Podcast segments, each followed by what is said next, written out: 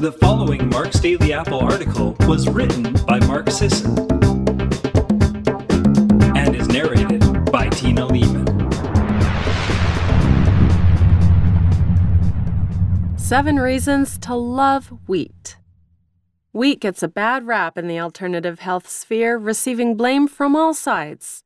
Today, I'm here to provide the other side. Today, I'm going to give you seven solid reasons to love wheat ranging from its effects on the environment, its role in the foundation of the American Republic, its effect on gut bacteria and your health, its ability to stamp out hatred, its protective role in the lives of Bronze Age Chinese women, and its status as an enduring symbol of human rights and prosperity. Let's get right to it. Number one, wheat is a great source of glyphosate. Just before harvest, many wheat farmers apply glyphosate the primary ingredient in Monsanto's blockbuster pesticide Roundup. It kills weeds and, most importantly, acts as a harvest aid. If you eat conventional wheat, you're eating Roundup too. Some people call Roundup the safest pesticide around. I'll go one further and say it's the most beneficial pesticide. It targets so called good bacteria, which really only cocoon your gut from the harsh realities of the food we eat and render our immune systems completely reliant on their microbial machinations. It's probably carcinogenic, which really means it's exposing the weakened cells in your body beginning to revolt against the host. A steady intake of Roundup laden wheat is taking the red pill for your health. It reveals and amplifies the sorry state of your physiological state, and in doing so, ultimately strengthens it. Number two, wheat saved Bronze Age Chinese women from cancer and heart disease. From 5000 to 2900 BC, humans living in central China subsisted primarily off domesticated pigs, millet, and hunted foods. Stable isotope analyses reveal that both men and women ate similar diets of roughly equal amounts of plant and animal food in this period. Shortly after the introduction of wheat, that changed. Men began deriving a larger share of their caloric intake from animal foods, while women ate fewer animals and far more wheat. Sure, this may have given rise to a male dominated social hierarchy that persists to this day, but at least women were getting all the heart healthy whole grains and insoluble fiber found in wheat and none of the diabetes, cancer, heart disease, and unseemly vitality and physical robustness provided by meat. Number three, wheat provides necessary acceleration of environmental degradation to galvanize action. Accelerationists claim that the only way to save the world from capitalism, a lamentable ideology that's robbed billions of the dignity of abject poverty, is to accelerate its ascent and expand its reach until the failures and horror are laid bare. The monocropping of wheat plays a similar role in environmental accelerationism. It speeds up the demise of our environment, erodes our soil health, and destroys our ability to grow food. Wheat agriculture itself has a large environmental footprint, causing huge levels of carbon emissions. Wheat monocropping promotes topsoil degradation, Topsoil is the nutrient dense portion of the soil where things grow. If we grow too much of the same thing in the same patch of soil without resting or replenishing it, that topsoil erodes. Without topsoil, we can't grow anything. Wheat fertilizers frequently run off into waterways, creating unsightly and even dangerous algal blooms and upsetting the balance of nutrients in our natural bodies of water. Maybe when plants don't grow anymore, we'll start composting, start rebuilding that topsoil back up. Maybe when the algal blooms stretch for thousands of miles and grow so thick and dense entire seasteading communities establish colonies on them, we'll rein in the fertilizer overuse. Maybe wheat is so bad for the environment that it's good. Number 4. Wheat built the pyramid. Every civilization has its monuments. The Ottomans had the Blue Mosque, the Incans, Machu Picchu, Egypt, its pyramids, Rhodes, its Colossus. But not America.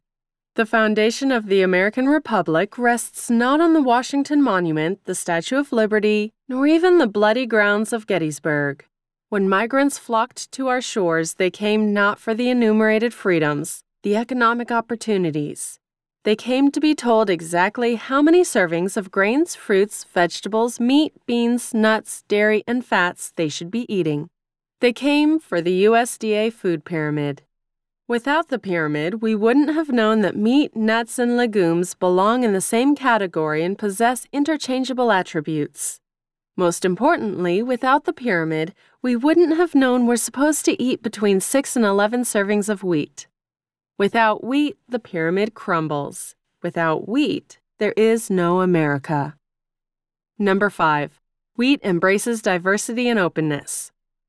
There's a lot of talk these days about the importance of cultural diversity and openness. There's an almost equal amount of chatter about cultural homogeneity and closed borders. If you believe in the former set of values and reject the latter, you'd better eat some wheat. Why? Wheat breaks down doors, it topples walls. It, with the help of gluten, initiates the production of zonulin, the molecular messenger which instructs our tight junctions to open and allow passages to all who enter. This may admit some unsavory characters and increase the risk of autoimmune disease, but it's a small price to pay for enriching your body with bacterial endotoxins, protein fragments, and foreign molecules. Number 6. Wheat prevents micronutrient overdoses. Micronutrients can be helpful in certain contexts, but they're easy to overdo.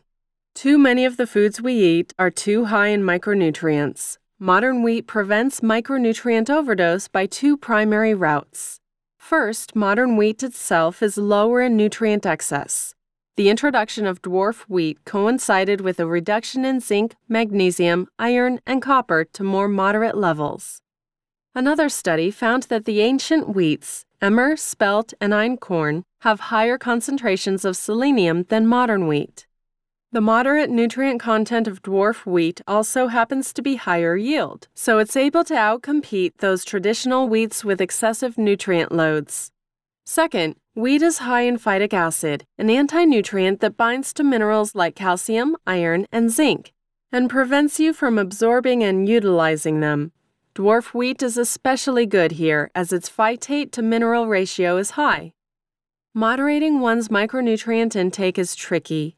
Wild animals don't count magnesium ions, so why should you be expected to?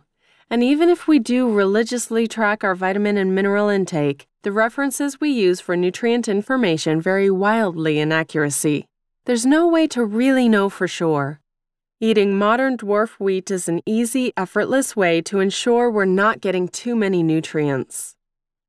And number seven, wheat exposes the intolerant among us. Intolerance is a social evil that deserves to be stamped out, but first we must identify it. Most food intolerance is silent and subtle. Carb haters are particularly sneaky. The request to swap out hash browns for berries at the dinner the quick removal of the second corn tortilla at the street taco stand. Wheat's power is such that the intolerant don't even try to hide their hate. They blurt it out, willingly. Why, I've overheard bigots so brazen that they openly request that their food be gluten free when ordering in restaurants. They know people can hear them. They want people to hear them. They simply don't care. Almost every day, I hear from readers who experience real physical revulsion from wheat.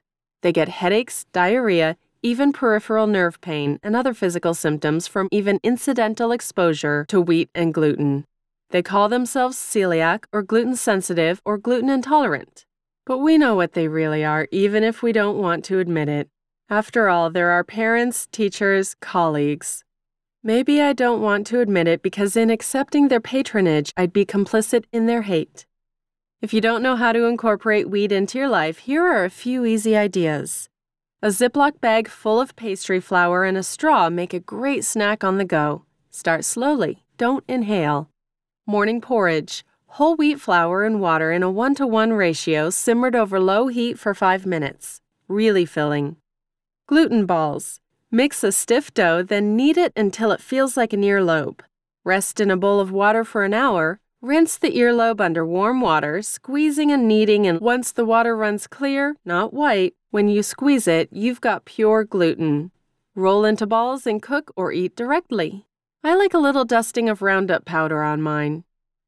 I'm being totally, utterly serious here, folks. Wheat is the solution to, well, almost everything. Thanks very much for listening today, and have a great day.